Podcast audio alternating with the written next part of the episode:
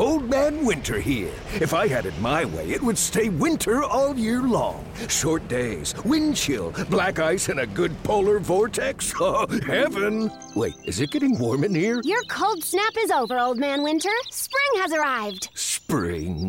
Spring is here, which means it's the perfect time to get away in the Hyundai you've always wanted. Visit the Hyundai Getaway Sales Event, where you can get great deals on all of our award-winning Hyundai models, like the tech-filled Tucson and Kona, as well as the spacious Palisade. Enjoy wherever you go with the peace of mind that comes with America's best warranty and three years or 36,000 miles of complimentary maintenance. But hurry in, these deals won't last. Add more joy to your journey at the Hyundai Getaway Sales Event.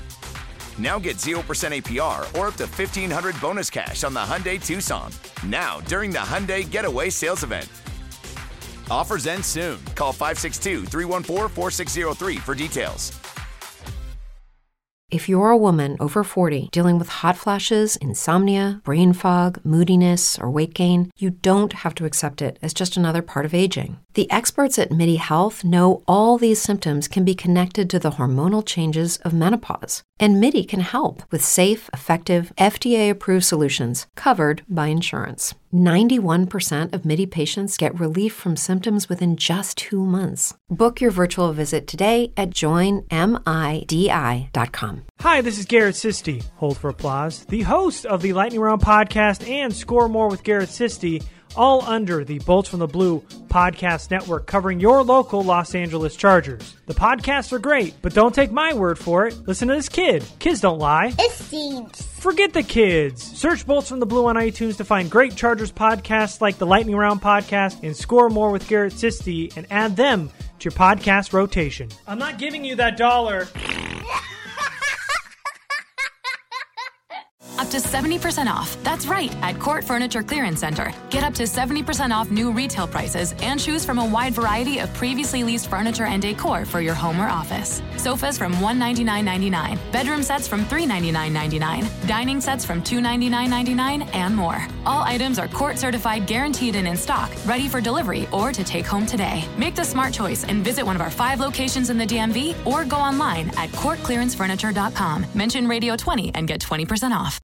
Up to 70% off. That's right, at Court Furniture Clearance Center. Get up to 70% off new retail prices and choose from a wide variety of previously leased furniture and decor for your home or office. Sofas from $199.99, bedroom sets from $399.99, dining sets from $299.99, and more. All items are court certified, guaranteed, and in stock, ready for delivery or to take home today. Make the smart choice and visit one of our five locations in the DMV or go online at courtclearancefurniture.com. Mention Radio 20 and get 20% off. Blog Talk Radio.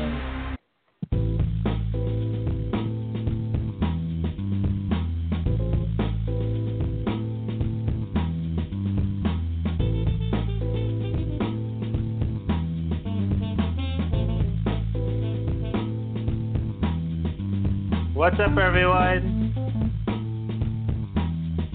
It's the Love the Jam, the podcast. This is that was not as as smooth as I wanted it to be, but welcome to the Love the Gem, the podcast. That was our new intro. I hope you enjoyed it. I definitely was riveted by every second. I'm back here with you, with Rob as always. How you doing, Rob? Uh, I'm doing okay. How are you doing? I'm doing okay too. Well is probably a little bit more of an overstatement. Uh, overstatement. Yeah, uh, the Clippers have lost a bunch of games to close the season, um, six out of seven to be precise. And if you kind of go Mhm. back before that, they lost a good what? Like they lost maybe ten of their last fifteen or so to kind of end the season. Um, not a great end to the season, but a pretty good season in general. The team ended up over 500. They were a, a season high, like seven or so games over 500 at one point, eight games over 500. And they were, I think, maybe at least in the sixth or seventh seed before things kind of fell apart and the schedule just hit the bricks and the team couldn't kind of recover. But, you know, it was a memorable season. It was absolutely a memorable season for a variety of reasons. It was definitely a a, a season to remember for reasons not just because of the good play, but because of the huge things that happened. Blake Griffin got traded out of nowhere. Chris Paul, of course, left the team in the offseason. The team never seemed to really let up until the end of the year when they kind of stumbled just from attrition, really. Um, and it's been it's been a great run, but we should probably talk a little bit about this last stretch of games since we left you guys not terribly long ago, but still with a handful of games that we didn't cover. Rob, how did you like this last couple of weeks of Clipper basketball? Not very well. um, I think there was a tendency by fans to talk about the team's just general collapse, but especially on defense in terms of guys not trying and lack of effort. And I really, uh, really think that's unfair to them. They were just completely out of gas and were lacking so many players by the by the end of the season. Uh, the the precise number is that they lost 11 of their last 16. Yeah. Sandwiched in there, they won four of five. But then, as Yeah. you mentioned, they lost six of their last seven, and the last four were all by double digits, um, including the last two, which really mattered, which were at Utah and at home against Denver, which they were just destroyed in both of those games. But it's it's really tough to blame the players. I think that yeah, they could have executed better, and yes, there were probably moments where fatigue and and just general grim attitude about the way the season was going crept in and affected their play. But it's hard. It's it's just hard to blame them for it. When you look at who is out by the end of the season, you have Pat Beverley, obviously, Avery Bradley for months now, Danilo Gallinari, Milos Teodosic, Milos Teodosic, and Jawun Evans. All of them done for the season. And then it was revealed DJ had been playing through an ankle injury for like the last month. Lou Williams sprained his ankle four or five games before the season ended. Tobias Harris hurt his ankle. Austin Rivers was playing with a banged up elbow. I mean, a lot of teams have these little nagging injuries, which guys have, but the Clippers were just completely destroyed by them by the end of the season. They had like three or four healthy players, and none of them were really key players. So they fell apart. They were tired and they were injured, and they were ultimately less talented than the teams that finished ahead of them. I think we can safely say that they're worse than all the teams who made it ahead of them, and they're worse than Denver. And they didn't deserve to make the playoffs, and it is what it is. But the Denver game in particular, the Denver and Utah games were just brutal. Did you mm-hmm. watch? Did you watch both of those games in real time? No, not in real time. I just kind of watched over some bits and pieces. I wasn't going to force myself to watch the whole thing, but yeah, I didn't. I didn't watch the whole games. I did watch quarters and just kind of just to watch some Clipper basketball. But yeah, those games were not games I wanted to log into my psyche too much. Uh, yeah, I was I was actually at that game. I I was covering it. Um, just because I thought that it would be a crucial game. It was really already too late at that point. The odds were mathematically super against them, even if they did win that game. But the energy in the arena was actually surprisingly good, I thought, at least when they kept it close. But the lack of defense was just horrible. Um, you know, they were breaking down every single play. The Nuggets were getting Yeah. open looks. And the Nuggets are a really good offensive team, like one of the best in the NBA, but still, the Clippers just could not stop them. If you actually went through and watched the, the game again and, and really Mhm. chopped it up by possession, I'm not sure that they got more than two stops in a row the entire length of the game. Like, I'd say even two in a row is putting it a bit, like, those probably only happened a couple times. Really, they just the defense was so so so bad. And then even in the Lakers game, which they played yesterday, I mean, it was obviously a complete garbage time, but the Lakers were just getting endless amounts of open threes, and it, it is what it is. Like they don't have that many talented defensive players, and the ones they do have are mostly young, like Ty Wallace and Sindarius Thornwell, and those guys are prone to making rookie mistakes. Like they foul on jump shooters, jump shooters a lot. They double players who they ne- don't necessarily double. Like that time at the end of the Pacers game when Ty Wallace doubled Cory Joseph inside the three point line and left Bogdanovich wide open for three uh, for completely inexplicable reasons. Like they're good defensive players and they're going to continue to get better as they get more time, but they're just not really up to the task of carrying a defense right now. And DJ was just clearly on the end of his tether uh, by the last couple weeks, and we didn't know he was playing through an injury. That was certainly part of it, but uh, mm-hmm. it was it was a pretty rough watch. That Spurs game was cool, um, but that was really it. The last game before that that was any good was going all the way back into March now, which was the Bucks and and Raptors games. Uh, but yeah, it was the last few weeks of the season were were pretty bleak.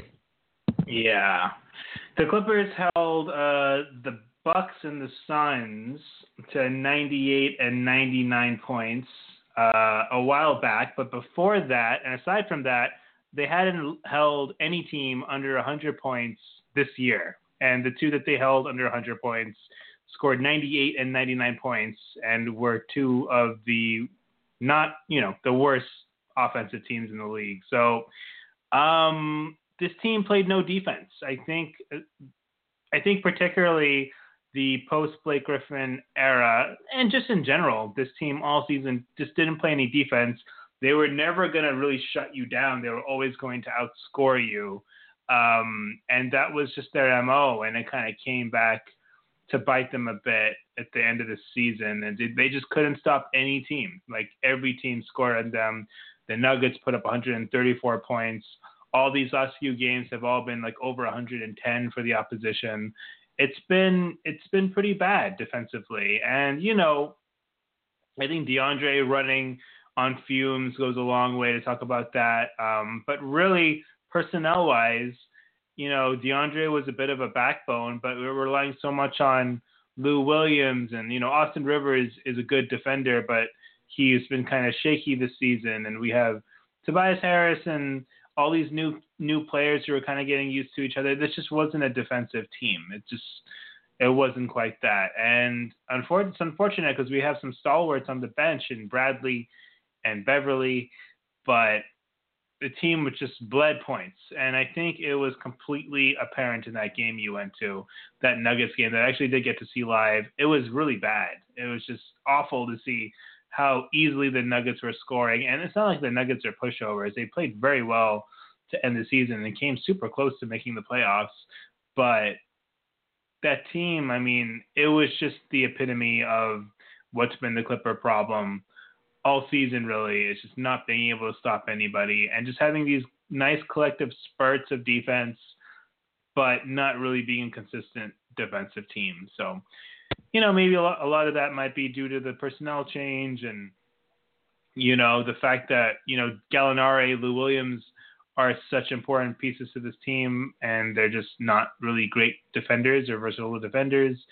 Um, you know, one of our best perimeter defenders was awful offensively in Sindarius Thornwell, and he never really became, you know, the rotation player we wanted him to be. Granted, he had a great game against the Pelicans to close the season, but he's he has a lot to work on as far as his offensive game. I mean, just not a great defensive team. So I mean that's fine. And they weren't. I don't think the Clippers were expected to really be great defensively this year. Uh, you know, you, we lost Chris Paul, who's lost a step defensively, but he's still a very much a plus defender.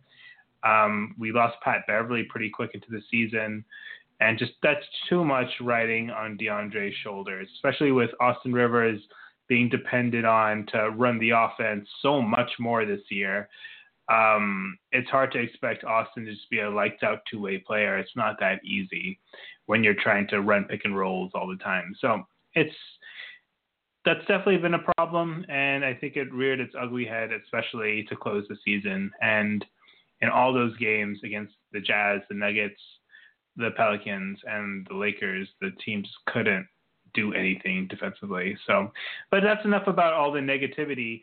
This has been a good season all around. 42 and 40. You know, maybe maybe we were kind of spoiled by the success the team had um, around March or so, and didn't expect them to kind of sputter this hard and have this kind of record. But over 500, uh, semi rebuilding year, but was still competitive. Uh, to me, honestly, this is sort of the best of both worlds. The team would have had, had to have lost substantially more to, uh, you know, be have a worse record than the Pistons or the Lakers. Um, so really, they kept my attention all year during a year where I really wanted to root for the Clippers and follow them. Um, but they also managed to keep a lottery pick, which I also wanted them to have. You know, the rational part of me, and I think of you as well, wanted the Clippers in the lottery to kind of bolster their future season and their just their future in general. Um, but still, there were so many good moments from the season. Uh, what were your favorite moments? What was your favorite game of the year, Rob? This is a tough one. I think there are really three candidates that spring to mind for me. The first was a uh, Tunnel Gate against the Rockets. Oh yeah. That um, was that was a great game. A lot of that was just off the court, but also, I mean, they beat the Rockets, albeit without James Harden, but it was a really good win. Second would probably be the Lou Williams 50 point game where they beat the mm-hmm. Warriors mm-hmm. in Oakland, which was, again, they were missing. Who were they missing? Were they missing Durant or Curry? I think they were missing. They were missing. They were missing I want to say they were missing Curry because it was the Durant Lou Williams duel, pretty much. Yeah, I think so. They were missing Steph Curry, which is obviously a big deal for them, and maybe Klay uh, Thompson as well. Yeah, the, the, they were definitely down some guys, but it was still a huge win for the Clippers to finally beat the Warriors and in Oakland nonetheless. And then the third, I think, which ended up not meaning much, but was just a ton of fun, was the Boban Marjanovic comeback against the Nuggets. Was just very enjoyable for Boban reasons. Um, I'd say of those, honestly, the most enjoyable to me was probably the Warriors game, just because the Warriors have been such a monkey on the back of, of the Clippers for for so long, and beating them and beating Durant and Lou Williams just going absolutely insane, even for Lou Williams this season, just scoring 50 points. He had 27 in the third quarter. They could not stop him. They could not do anything. Everything he threw up was going in just the most incredible singular singular performance that we've seen from a Clipper in probably a couple years. I think off the top mm-hmm. of my mm-hmm. head, probably since um, a, a, year or two farther back into the Chris Paul Blake Griffin era, mm-hmm. and mm-hmm. it was it was just incredible. So I'd say that was probably my favorite game of the year, and my favorite particular moment. If you break it down, it was probably um, the C.J. Williams game winner was pretty cool. Yeah. Mm-hmm. And honestly, that Sindarius Thornwell dunk against the uh, against the Pelicans was awesome. Uh, I loved that. That might have been the single most exciting play of the season for the Clippers, which is kind of sad since it came after they were eliminated in Game 81 in a loss. Uh, mm-hmm. But that was a pretty awesome play. So yeah, I'd say Warriors game was my favorite game, and the Thornwell dunk was probably my favorite overall play. Uh, how about you? I mean, those were some of my favorite games. Just pretty much like my three. Uh, the game at, at Toronto was really awesome. That was a really quality win. The Spurs game, of course, that we just had was also really great. Um, one of my favorite moments, kind of lost in the fact that we lost Blake Griffin, was the game winner in Portland. That was really cool. Four and zero. Oh. Uh, I was really hyped. Um, I was pretty excited for Blake. You know, he's gone now, but that was an exciting time. I remember being kind of not arrogant, but like kind of, uh, you know, putting out my chest, talking about Blake and how this could finally be his team and all that stuff. And it sold me a bit. The Rockets game is probably my favorite game of the year. That was awesome. That was like a really fun game.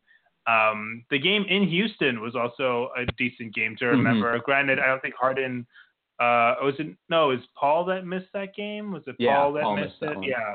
yeah. Paul missed that game, but still, that was that was a really great moment for Jawun Evans. I thought that was his mm-hmm. kind of coming out party.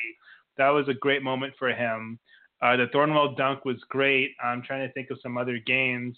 The C.J. Williams three was awesome. Austin Rivers hitting clutch shots was great.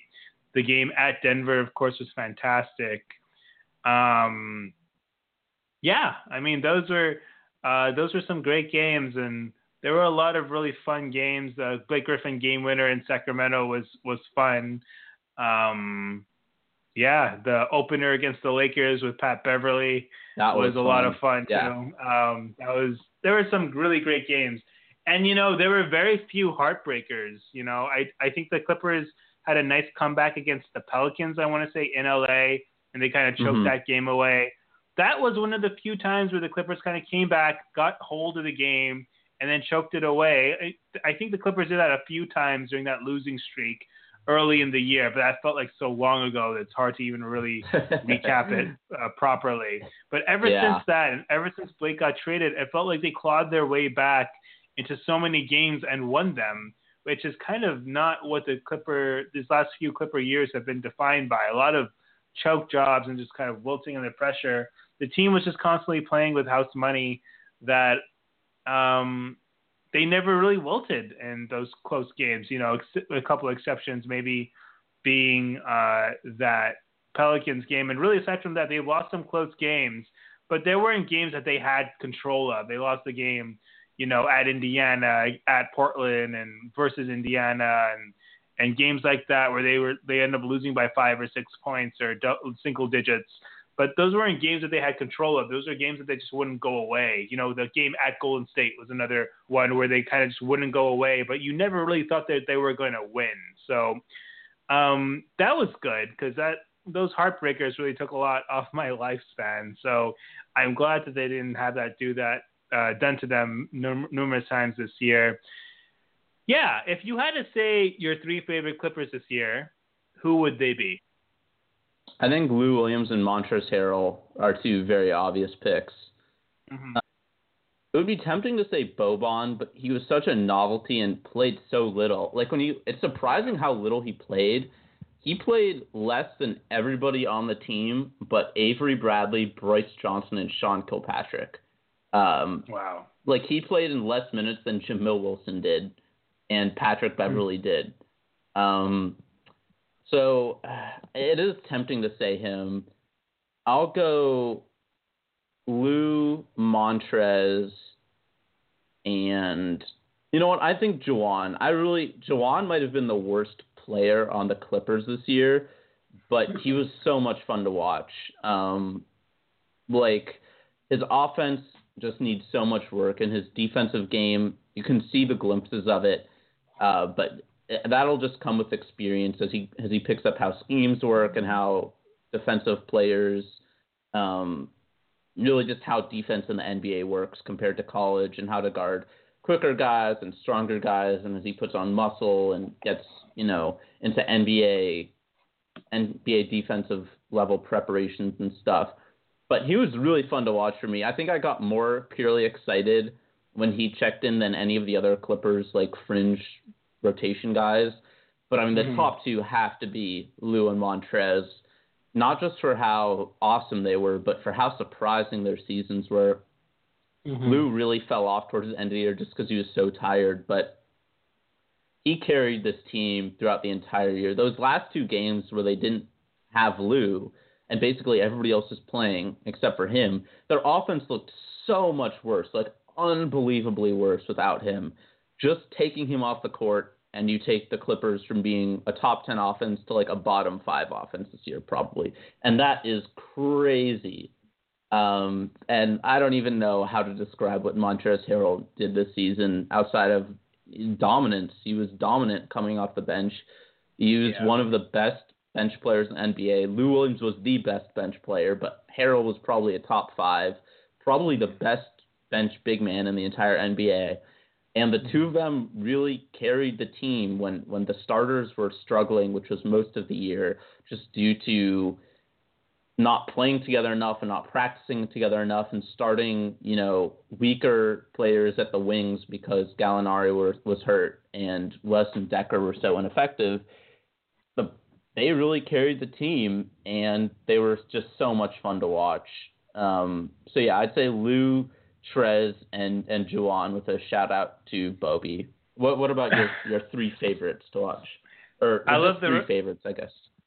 I love the rookies. I thought they were great. Even Thornwell, I was super high on Thornwell coming in. It's clear his deficiencies, but he was great. He shot really well to end the year in a few of those games. So that's that's a that's a nice move in the right direction.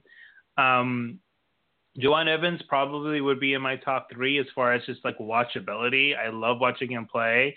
He remi- he has a lot of Kyle Lowry in him, and you know I don't know if he's going to be as good as Kyle Lowry, obviously, but he has a lot of that kind of early bulldog Kyle Lowry in him, and and I think uh, I think it's a decent comparison. Lowry was a he still is, but Lowry was a really stout defender, like really would pick you up full court type of defender when he was first a Grizzly, and I really love watching him play. Um, I think Jawun Evans has a lot of potential in this league, and I'm really excited to see what he does with a summer off to work on his game and maybe work on his threes. Because even though he didn't shoot well, I think he can be a confident shooter much quicker than someone like Thornwell can be. Um, but my top three Clippers would probably also be Lou and Harrell. And my third one would probably be Tobias Harris because that guy is good. Like he is really good. Mm-hmm. He went mm-hmm. from being Tobias Harris as the return we got for Blake Griffin to be like, yeah, Tobias Harris. I would rather have Tobias Harris than Blake Griffin right now, and that's crazy. Like to me, even even keeping in mind their contracts. In general, I think Tobias Harris might end up being better than Blake in a couple of years. He obviously isn't right now, and he's just a good fit for this team. So I'm I'm a big fan of Harris already. I love Boban because I feel like almost more than anything, he's a great locker room presence. Everyone mm-hmm. seems to love him. DeAndre almost feels like he's forgotten that Blake Griffin went to Detroit just watching his dance videos with Bobby. he's clearly he's clearly a novelty act in the way that you can't play him for long out there. The entire like 12 minutes, 13 minutes, 14 minutes, the idea that like I don't know maybe people that go to Rotoworld or something think that we should play Boban Marjanovic more. Look at his minutes per look at his stats per game. The guy can only be played in like 15 minutes spurts. Did you guys see the Nuggets game? The dude was beat at the end of that game. Like he could barely mm-hmm. like walk, run up and down the floor. One like switching all the time. I, I know that I know that Doc appreciated the fact that Boban is so long and he can kind of bother you know bother players on that little pick and roll switch because he's so long and kind of intimidating that way. But if you move around Boban, like he's gonna get tired and he just doesn't have the endurance to like run around all the time in this kind of NBA. He can only be played in spurts. And that alone in it in itself makes him his utility, you know, kind of lesser to an mm-hmm. extent. But he was great. He's a lot of fun. Everyone seems to like him. He's a good he's a very skilled player and like you said, like we've been saying, in certain circumstances, he's perfect for a little spurt, a little pick me up, just like he was in that Denver game. And, you know, he's had some good games to close the season as well. So I think Boban is great, but he's like a third string center. Like, that's not, yeah. that's not like joke around about it. He's not really even a second string center at this rate at what we've seen from him. And I, you know, I think the Spurs and, you know, they used to also play him in spurts and maybe one or two games that he was in leash, quote unquote. But like, you can't play him for that long for a variety of reasons. And as much as I like Bobby, he's not like a superstar just waiting to happen. He's just a very niche player. And I, I appreciate him. I appreciate his niche. But I think people need to calm down when they talk about wanting to play him even 25 minutes a game because that's not realistic. So, yeah, yeah, those are my those are my three. It would be I think I want. I think Harrell is first for me because I knew Lou was great, but I didn't know how good Harrell was, and I think the amount of the of expectations that have been broken have actually been higher from Harrell to what I expected compared to Lou. To like, if you told me Lou Williams would average 20 points per game this season coming in, I wouldn't. You know, I wouldn't be that surprised. Really, the guy has the capability of averaging 20 points a game. It, had that he did it in such an effective manner most of the year, and at the same clip as like a Kyrie Irving even did possibly. Mm-hmm. That's that's surprising, but that he was a 20 point per game scorer wasn't surprising. That Montrezl Harrell is this skilled offensively and this tenacious was a bit surprising to me. I didn't know that he was that good offensively. Like you could just dump it down to him, even against second units, and he could get you buckets. Like I didn't know that. Uh, his handle is underrated. Um, he's just a tenacious and skilled player. I thought he was only tenacious, but he kind of showed me what's in his toolbox, and that was that's been impressive. So I probably would say one Harrell, two Williams, and three uh, Tobias Harris. Yeah, I'd probably agree with that. I'd say this. I'd say probably Lou, Harrell, um, Jawun, but I know what you mean with Harrell exceeding expectations. Uh, I, I don't think you want to get too grim on this and talk about like the ugliness and disappointingness and everything, but just because there's been so much of that. But if there's one thing that you wish you could change outside of injuries, uh, what would it be about the season? Obviously, there's so many injuries that we wish. Probably the easiest would just be Pat Beverley being healthy the entire season. Um, just him not having that that that knee injury and then surgery. But outside of that, if there's one thing you could change about this team or a player on the team or or what what would it be for this past season? Honestly, I still kind of wonder that what if we would have pushed harder to maybe just fire sale the whole team and mm-hmm. get picks, even if they were low first rounders, or even even if we got two second rounders for like Avery Bradley or some like garbage like the Elfrid Payton like poo poo platter or whatever. Like I I kind of you know not only if we traded DJ for say maybe a low first rounder, not only would we get another pick, but then we would kind of bolster our pick if we would have just gone complete tank mode this season that is maybe one of my regrets.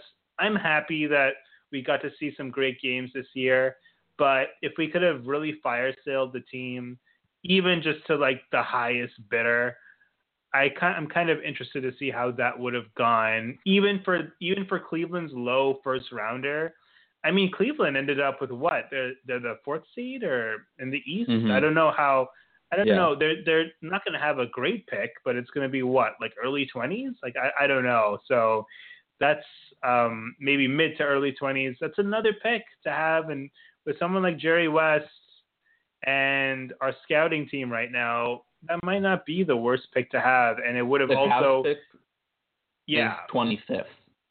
25th. Eh, you know, that's not great, but another first rounder, you could always flip that first rounder and one of our other three first rounders to move up in the draft or for a player. You know, just another first rounder like we've seen. I mean, Jeff Green has been moved around a billion times for first rounders.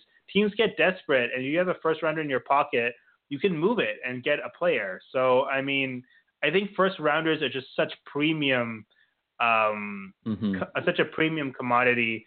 And not only that, it would have also tanked our pick, and we could have maybe, you know, had a top five pick. You know, there was a brief moment in time where it was like, well, the Clippers could go either way, and they chose to kind of go back into relevance, and that's great. But if they would have gone full tank mode and had a top five pick in this draft, yeah, it could have it could have accelerated things a little bit more. And you know, I do think that DJ might end up staying, and I'm not opposed to it.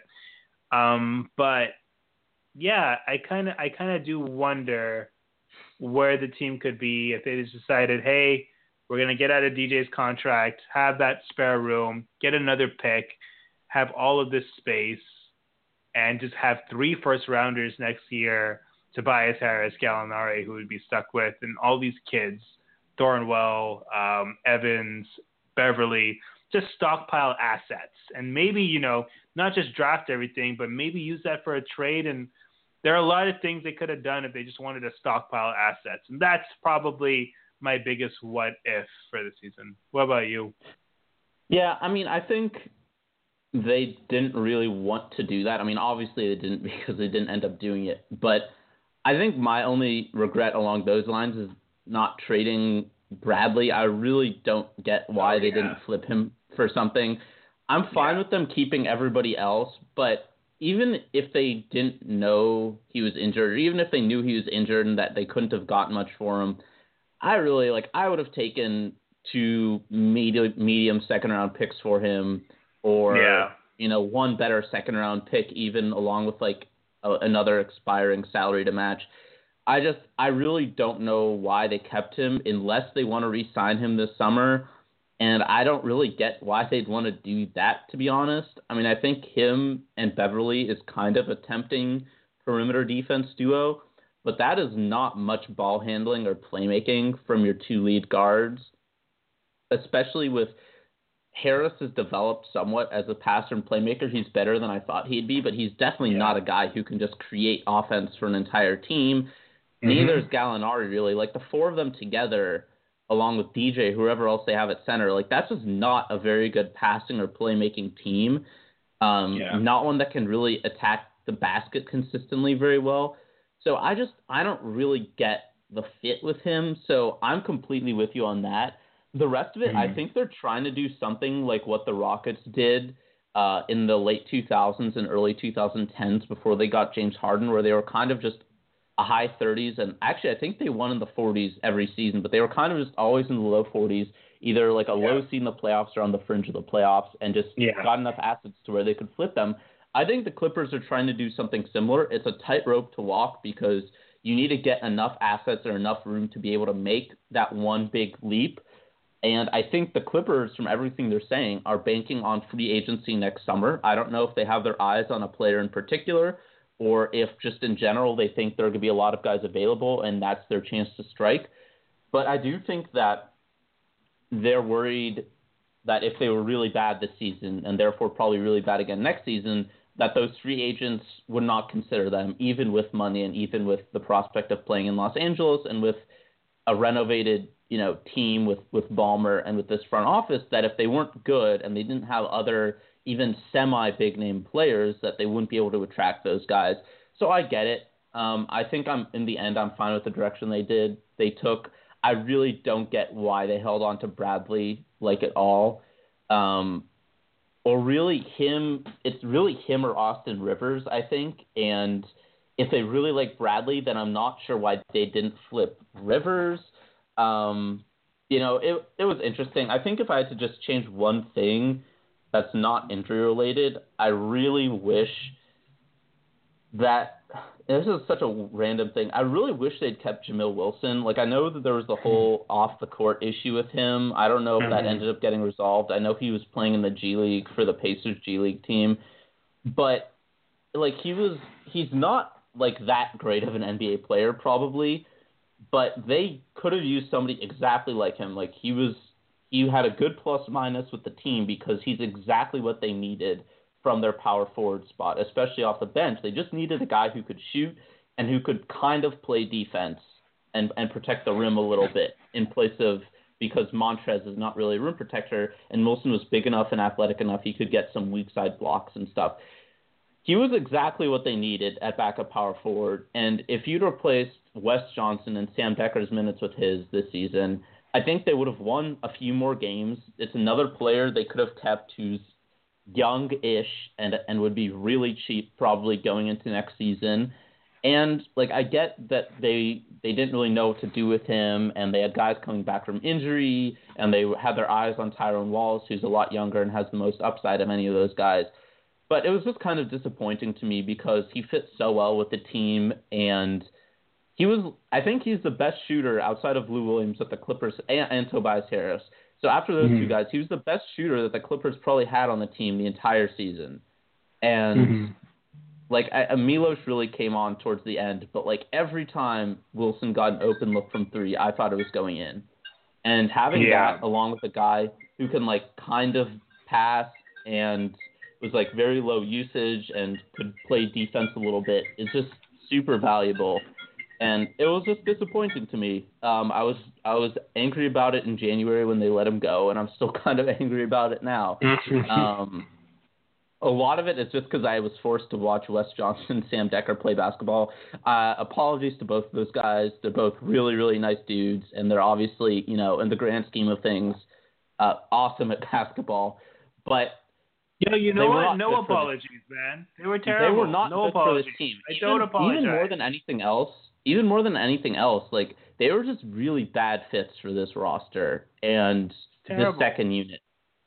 Um, like Wes Johnson theoretically, if he could make threes, would be perfect, but he can't make threes. And the Clippers all season needed spacing, and they needed more shooting around DJ and around Harrell.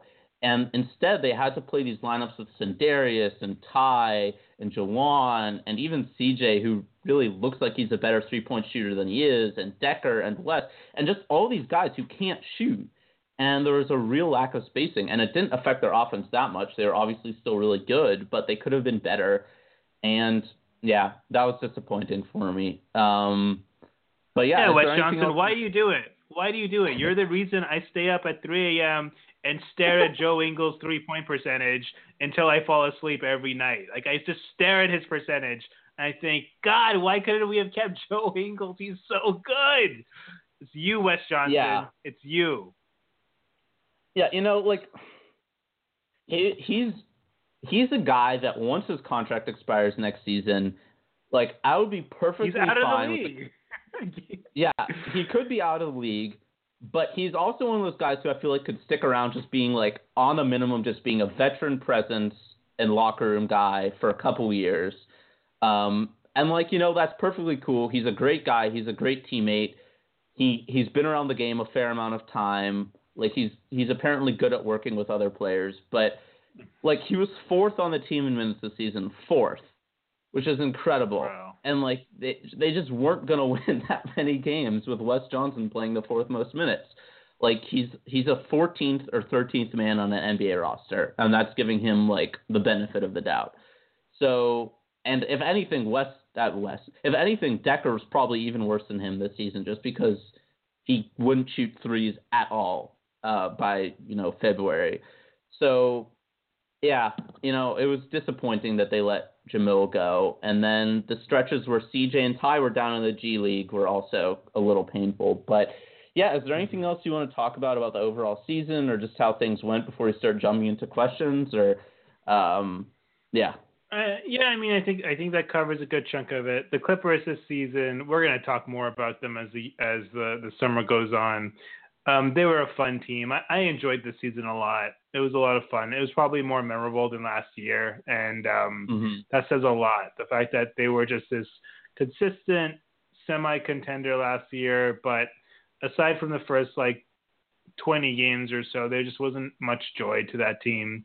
And this No. year there was a there was a lot of fun. There were so many great wins. Like there were a lot of just really just exciting games, and I didn't even see a lot of them live, but there were games where I saw the score the next day, and I was so excited to watch them on replay on League Pass, and and just a really captivating team, a really great ragtag bunch. I really hope that they can be healthy next year, that they can get they can at least nail one of these picks and have a really nice role player on the team to add to this current bunch because they have a nice team right now. Like that's a that's a quality bunch of guys, but could use a couple more players off the bench. Or and I think I think with how much this draft is talked about, once we do know where we're picking, I'm hoping that we can at least nail one of these picks so that it can be a real Mhm. substantial player that we can bring off the bench or even maybe even start if it's if it falls right enough. So we'll see. I'm I'm excited for the draft to maybe plug in some holes and see what we can do as far as the off season goes. But in general, this was a good year. And I think it was kind of the best of both worlds where they have a lottery pick, but the team held my attention all year long. So it's pretty cool.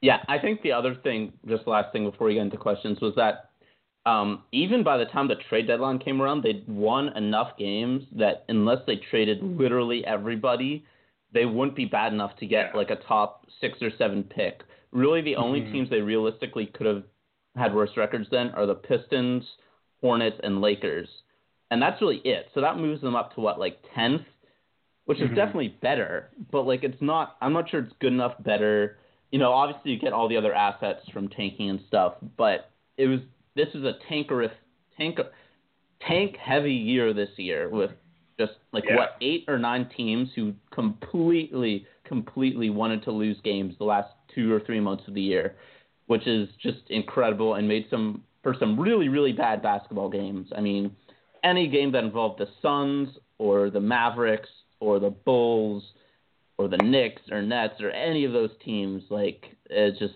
very low quality basketball. Um, But uh, yeah, let's take a few questions and then we're going to move on to some playoff stuff because the Clippers aren't playing in the playoffs, but we're still going to be watching the playoffs and we expect most of you guys will as well. Um, so here's a few questions first though. So uh, this is from um, at CP30. Uh, he Yeah. had a few questions. This is the first. Early targets in the draft and then position of greatest need. I think it's really too early to say early targets in the Mhm. draft. We can. It's most likely that the Clippers will have two picks and they'll have 12 and 13. It's possible that they only have one pick because the Pistons jumps the, to the top three. It's possible that they have two, but their own pick is in the top three. So I, I really can't say right now. There are a few guys that I kind of have my eye on, but I don't want to get super specific about it until after the lottery. I think position of biggest need is probably a big wing, like a big guy who can play shooting guard and small forward, um, which ideally would have been Mikal Bridges, but he's probably going to get drafted too high at this point uh, to fall. Uh, yeah, I think I think we kind of need a swing player, like a natural swing player. You know, Tobias Harris kind of is like a three, but he's kind of a three slash four. You don't really have someone that can maybe a little bit more naturally guard those wings, those two slash threes. And you could call Tobias Harris kind of a three in D, but he's almost like a four in D, kind of in the modern NBA. So if we had like a proper, you know, we don't really have like a traditional two slash three. Austin Rivers really has size to play point guards, and Darius Thornwell is an undersized two. Um, we have a bunch of point guards um, in in uh, Pat Beverley, Jawun Evans, even someone like Avery Bradley is an undersized two. We don't really have like a proper two slash three. Uh, I think after that, maybe a natural four would be kind of nice to have.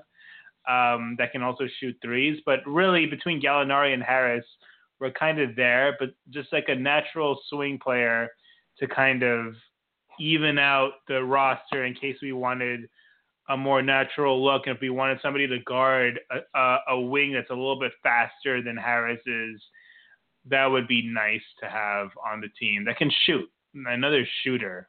Um, we really haven't had a two with any size for a long time. Maybe since what? You know, maybe like a Maggette type. Um, even Maggette is pretty much Tobias Harris, except not as good probably. But yeah, it's it's uh I think a, a natural type of wing would be nice to have, like a two slash three, rather than another three slash four, which we pretty much have between Gallinari and Harris. Yeah, I think we basically um, agree on that. That seems to be the yeah. biggest need on the roster right now. Uh, yeah. Okay, so the next question is also from at CP30, which is Is Ty Wallace Clipper next season a starter? Uh, I He's probably not going to be a starter unless the team is going full rebuild. I think he's going to be a Clipper. I wouldn't bet money on it, but I think it's more likely than not that he will be. He's going to be a restricted free agent. I don't think he's going to get a huge contract. He kind of fell off a little bit towards the end of the season as well in his second stint with the team.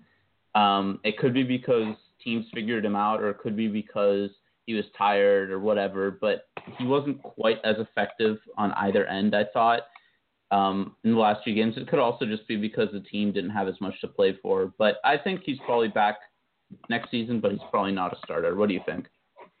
Yeah, I don't know what's really going on with Ty Wallace. It sounds like they're the Clippers are negotiating right now, but they're still not quite there. They gave C.J. Williams a nice deal, which is great.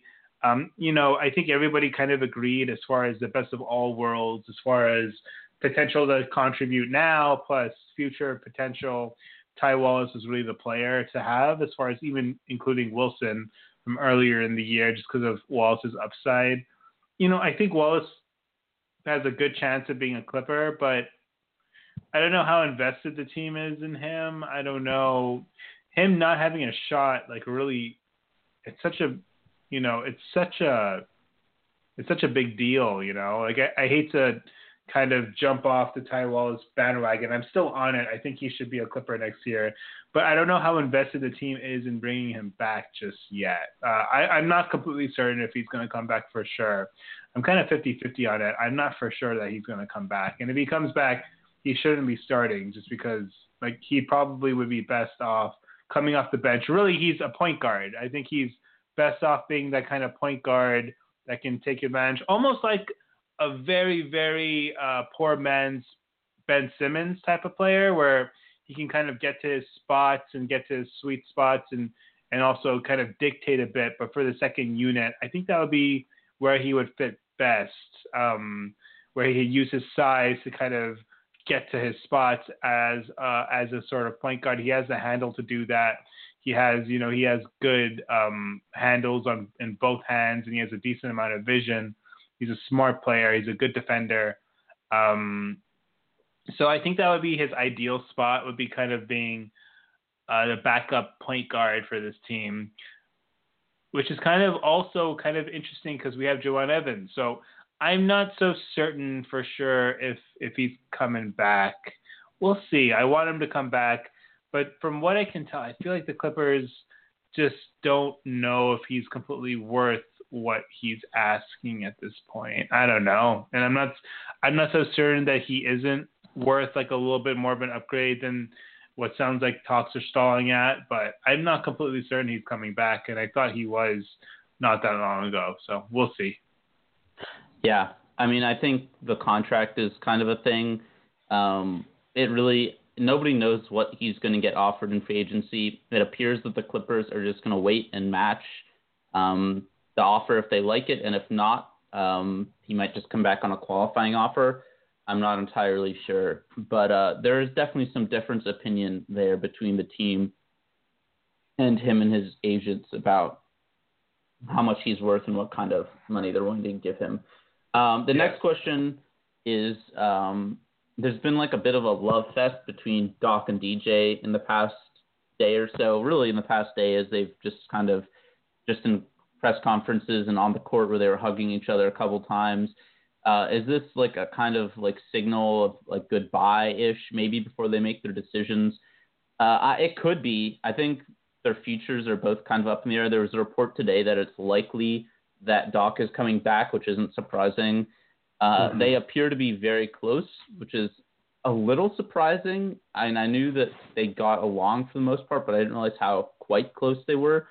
Um, but yeah, and I think they're just showing each other a little bit of love before it could be goodbye. And obviously, they're still going to talk and stuff, but it's not quite the same. So, yeah, I mean, I, I think that's really all it is is just them, you know, just saying, you know, that they've had a good run with it and uh, that they've enjoyed it and probably good luck and whatever. So yeah, and what do you think about the Doc DJ stuff? Is there anything more there? No. I mean, this is a heavy season, man. Like, I don't know what people expected. Of course, they were going to be emotional. They went through it so much this year. I mean, between losing Paul and Blake, and DJ's pretty much the last remnant of Lob City. Um, let's not forget that Doc Rivers enabled DeAndre Jordan. DeAndre Jordan couldn't even play in front of Lamar Odom to close games uh, during the end of the end of the Vinny Del Negro tenure. Like I know that he got benched at the end of that Spurs game and whatever, and DJ was pouting a little bit on the bench, and of course he went to Dallas for that brief New York minute and uh, came right back. But DJ has been nothing but a consummate pro. The closest thing to being not happy with the Clippers is during this past midseason, during the trade deadline, where he was just kind of looking around and nobody was there. I think he kind of rectified that. He kind of showed that he's happy to be with this team. His play has been good, uh, and he was emotional. He's kind of an emotional guy, so I don't think there's anything to read into that. You know, there's a chance that that one could be gone, both could be gone, sure, but I think this was just a really heavy season for both of those guys. So I don't read anything into it. Uh, yeah, I, I agree with that. Um, I wouldn't really read much into it either. And then the last question is from Joshua Andrews. Uh, what do we do with Sam Dekker and Wesley Johnson? What is Gallo's future with the Clippers? I think this is all pretty straightforward. If they can find a team that is willing to take Dekker or West, especially West, they dump them. Um, the odds are that's not going to happen, especially West. Again, uh, his contract is is pretty expensive, and if any team is going to sign him again, it would be as like for the very veteran minimum as a locker room presence and as like a deep reserve, not for seven million dollars to actually play. Dekker is still young enough that a team might want to take a chance on him, but he's also cheap and he's at a position that the Clippers don't have like a ton of depth at. So I really wouldn't be that surprised if they wanted to hang on to him anyway, even though he was super disappointing this year. But uh, yeah, and I think the Clippers keep both of those guys into next year. They have guaranteed contracts and they're hard to get rid of. Same with Gallo. I mean, I don't know anybody who's going to trade for him. He played like 20 games this season. He wasn't even that good in the games he did play. Um, he's he's 30 now, and he kind of just is what he is. And yeah, and I think all three of those guys are going to be on the team next year. I don't know if they're going to be in it the entire season because uh, as West becomes an expiring, he's his contract becomes more tradable. Same with Dekker. Um, and as time ticks on Gallinari, his contract also becomes a little less uh, onerous. So, Yeah, I mean, I think they're probably all going to stay through the summer, and then I'm guessing all not all three of them will be here by the time we're we roll around a year from now. So next summer, I would guess that not all three of them will be, but uh, for right now, I don't think they're going anywhere. What do you think? Wes Johnson is a terrible person. So it's just I had I he is terrible. Like I know, he's not a terrible person, but he's such a bad basketball player that it bleeds into his personhood for me. So I can't stand Wes Johnson. He's terrible. Just terrible. He's so he's so bad at everything. Um he's never leaving the Clippers. Maybe he'll he'll sign a ten year deal after this and and just uh, retire a Clipper and we'll and we'll raise his jersey in the into the rafters next to all the Lakers championships where he belongs. Um, just a great, just a great waste of a contract. I can't believe how bad he's become. Like what an albatross he's become. He's not leaving. Nobody's gonna want him. Maybe they'll take him as an expiring when when it gets closer, but he'll be on the team start next season. Um, you know, I have some hope for Dekker. I, I, I think that maybe Dekker just didn't know plays. He's young. Um, you know, he was trying to find the spots. I don't know what happened to his jump shot, but I have a little bit of hope that maybe Dekker can rebound a bit next year with a full training camp and some practice and maybe a good off season. I have some hope in Dekker. Um, he's not quite where Wes is, or Wes has just been part of the team and just and just sucks. Um, and Gallinari, we're stuck with him. I mean, we're just stuck with him. So I think Gallinari is good. I think he's a good player. I don't know if he'll ever be healthy. And I like the Gallinari Tobias combo. I think mm-hmm. they complement each other really well. And and keeping one on the floor at all times is really cool. I think that they can work pretty good as a duo. Um, but unfortunately, Gallinari just was always hurt. If Gallinari was healthy, he would be worth his contract probably, to be honest. But he's not. So he barely played this year. And we're just gonna have to hope that he has a 60 game season next season. Mm-hmm. Um, mm-hmm. And if he if he does, the team will make the playoffs. You know, if he doesn't, they're gonna they're probably going to be in limbo again. So a lot rests on Gallinari, and he's not tradable at this point.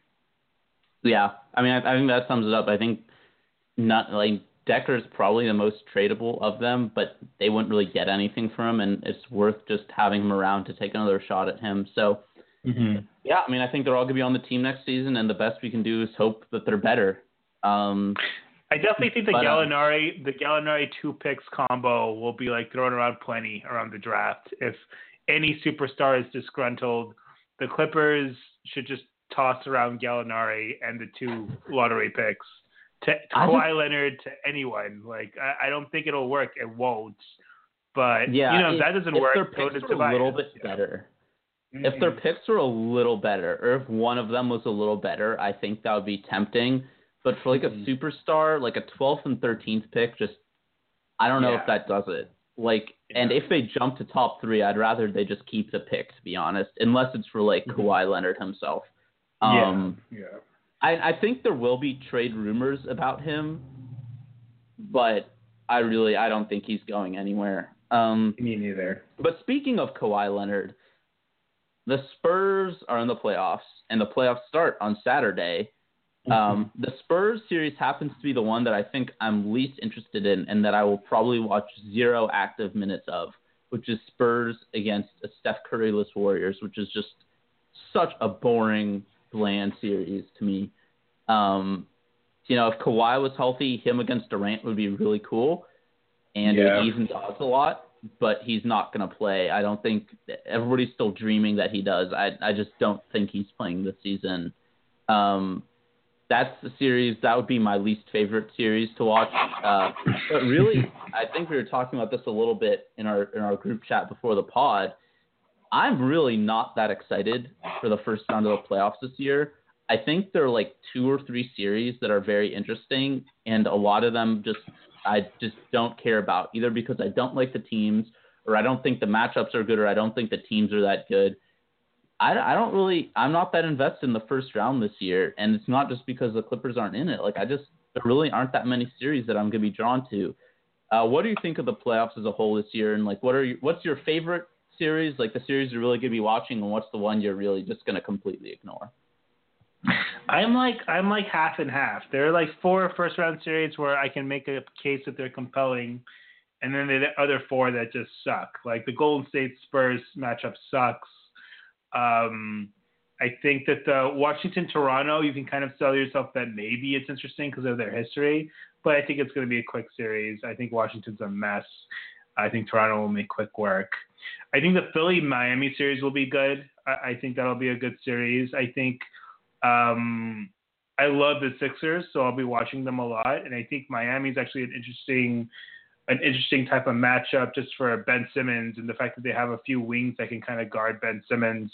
And if Embiid truly doesn't play maybe half that series, then it could be an interesting matchup. And I love Spo is a great coach and kind of has like his system in Miami versus the Sixers, and if they get Embiid back and they have to kind of integrate Embiid back into the lineup and Fultz, and I'm very drawn to the Sixers, so I'll, I'll be into that matchup. I think the I think the Pelicans can beat the Blazers. Like I think the the Pelicans are kind of clicking right now, and and mm-hmm. Uh, mm-hmm. I, am I'm, I'm interested in that series. I definitely think if I would pick uh, a team that could that could win that doesn't have home court, I think I would pick the Pelicans. Um, the Rockets, the Rockets series is going to be a snoozer. Um, the Cleveland series is going to be a snoozer. The Boston series is going to be a snoozer. Um, the yeah. Utah Oklahoma City series should be good. Um, that'll be a fun I series. think that will be good basketball, but I hate both of those teams, so I just I'm not going to watch it. Like yeah, that might true. be. I think that's the one. Like all the NBA Twitter like media people are super excited about. Like Zach Lowe said he's most excited for that, and a bunch of other people were like, yeah, like I agree. I'm just like, it's probably it might be the highest quality basketball and most competitive, but like I can't stand the Jazz and Westbrook and the Thunder just annoy me. Like I like Melo, but he's been horrible this season. Paul George just rubs me the wrong way. The only guy I could root for in that series is like Ray Felton, and I'm just not going to watch a series for Ray Felton. Um, but yeah, and I think I think the Sixers. I just I've come to like them though. Ben Simmons also, and he I love watching him play, but as a personality, I don't really care for him super super well. Um, mm-hmm. But I'm gonna be rooting for them. I like both the Wizards, even though they're a complete disaster right now, and the Raptors. So I'm probably gonna be rooting for the Raptors to beat them, and then hopefully take out the Cavs, and then like a Raptors Sixers Eastern Conference Final could be fun. Um, mm-hmm but yeah, like the Celtics Bucks series is just a complete. I'm just not gonna watch that. Pacers yeah. Cavs. Pacers Cavs will probably be not great basketball, but at least they'll be like high scoring. Um, but mm-hmm. I don't mm-hmm. think that's gonna be close either. The Cavs will destroy them. Mm-hmm. Um, yeah, like, like I mean, I think half the series are either gonna be boring or just not very competitive, and the other half might be competitive but won't be that interesting. I think there might be like two actually good series, which I think to be honest is usually how it is. Like there's yeah. usually only ever a couple good ones in the first round, but I think most years there's at least hope for better uh, going into it. Whereas this year, I feel like the matchups are just all wrong. Like if the Wizards had played the Celtics, that would be a lot more fun just because it would be more competitive and they have the rivalry. The Bucks and yeah. Raptors have more of a history, and then you know, Heat against LeBron could have been cool, like Wade against LeBron, him back in Miami. But it, the East just it is all the wrong matchups there. Um, yeah. Just every every matchup that could go wrong did, and kind of the same in the West. Um, so yeah, I'm I'm really not that excited. So I think it feels, it sounds like you're gonna be rooting for the Sixers, and I, I think we're yeah. probably both gonna be rooting for the Rockets. So if you who do you think is going to win the finals, and who do you want to win the finals? Um, I want the I want the Cavs to win the finals. Um, realistically, if I mean if I'm saying complete like daydreaming, it would be a lot of fun if the Sixers got to the finals. And but mm-hmm. if I'm being realistic, I think I would like the Cavs to win for reasons I've mentioned before. I want LeBron to win another ring. I think he deserves another ring. Um, I think he definitely can beat like the Rockets if they make it to the finals or something. But I do think the Warriors are going to win another championship. I think Curry will be back, and they're just they're just too good. So I think the yeah. I mean, I think if Curry is healthy, I think they win again. The question is, will he be healthy? I don't know if anybody knows right now, but yeah, I mean the the Rockets have their own injury troubles. Like Mbah a is going to miss some time now, and he's really a key player for them. I would mm-hmm. love for Chris Paul and Luke to win a championship. I mean, sadly, uh, James Harden would win as well, which would be annoying. but I mean, Eric yeah. Gordon is there too. Like I really like Nene. Um, Ryan Anderson's a good guy. Um, like most of their team outside of Harden is pretty likable, I think. Um, yeah, but Gerald Harden. Green, yeah, and and Gerald Green to a lesser extent. But yeah, like outside of Harden and and like you know D'Antoni is cool, and he probably should have won a championship with the Suns anyway. I think it would be fun if the Rockets won. Uh, I just the the one thing that I really really don't want is another Cavs Warriors final, and I think it's fairly likely. Like it's probably the most likely of the options, but like I would just I would hate that so much. I've said it before, but it's still true. That just isn't compelling. The Warriors would destroy the Cavs, I think, in any prolonged series, and I just I can't bring myself to care about that round part four again. Um, mm-hmm but yeah, I mean, I think really, I wouldn't mind any of the likely candidates winning or getting there outside of the Warriors. Like, I'd like if the. Rockets won. I would be very happy if the Cavs won and LeBron got another ring. If the Raptors or Sixers, which are really the only two even semi contenders to make it out of the East outside the Cavs, if either of them made it, I'd be happy for them. So really, for me, it's anybody but the Warriors, realistically, to win. but I mean, if Curry's healthy, I think they do it. Uh, he's he's just so good. But if he's not, like they could realistically, they I think they do lose to the Rockets if he's either not playing or not healthy. I think the Rockets beat them, and like I think the even, Rockets. The, the second round for the Rockets will be tough, mostly because they'll have to either they'll have to either deal with Gobert or Adams as like the safety for Harden, and that'll be really interesting. So I'm pretty interested in that second round matchup. And of mm-hmm. course, with all the pressure of making it back to the Western Conference Finals for Harden or making it there in the first place for Paul, they'll be added on. And, and Oklahoma City, I think, I think the Tyra Westbrook chip on his shoulder, watching Harden win an MVP could be a really real, a, a real thing. It could either make him absolutely awful or maybe make him good. the Westbrook conundrum. Uh, yeah. Yeah. I think the second round should get a lot more interesting. Um, you know, Cavs Raptors would probably be pretty fun. Sixers against the Celtics or Bucks would probably be pretty good. Um, mm-hmm. You know, Blazers, uh, Blazers or Pelicans against the Warriors isn't very interesting because I think the Warriors destroy them.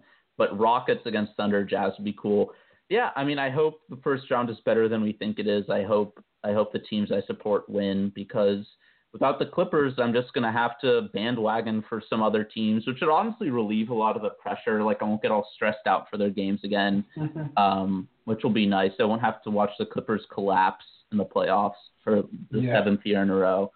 Um, but uh, yeah, I mean, I think just to recap, I mean, I think it was a good year. I think the Clippers did all that they could, and they had a lot of fun, and there was really a lot of team chemistry and camaraderie, and a lot of good moments to take away that I'll remember.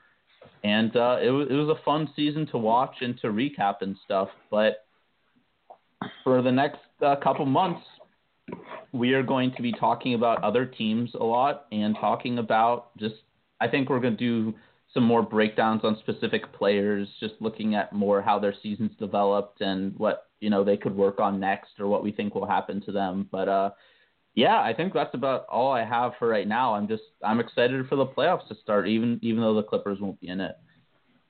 Yeah, that's about it for me too. Thanks to everybody for listening all season. Thanks to you, Rob, for being a co-host. Thanks to Clips Nation. It's been it's always fun working for this. You know, the first one of the very first things when I started posting on the regular, um, even before Blake Griffin became a Clipper, I asked the site about like starting a podcast and what we could do about it, and it's been a fun, it's been a really fun time doing this pod and uh, just talking, yapping about whatever is on my mind and stuff like that. It's been really good. It's been fun to do it with you, Rob and with Aditya when he, wherever he is, whenever he comes in. Yeah. Um, Yeah, so it's been it's been a good time as always, listeners. Leave leave a leave a review on iTunes if you can, and thanks for listening. It's been been a great season. It's been a fun season, and let's hope the Clippers can kind of keep this forward, building momentum going forward, and enjoy the playoffs. The playoffs should be fun this year. Enjoy it without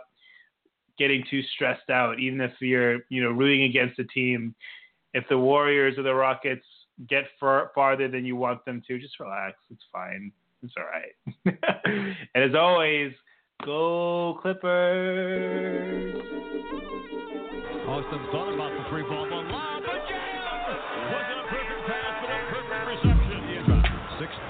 Rivers the three ball. Bingo. Back to Austin. Thought about it. Still thinking about it. Bingo. Two in a row from. Hi, this is Garrett Sisti. Hold for applause. The host of the Lightning Round podcast and Score More with Garrett Sisti, all under the Bolts from the Blue podcast network, covering your local Los Angeles Chargers. The podcasts are great, but don't take my word for it. Listen to this kid. Kids don't lie.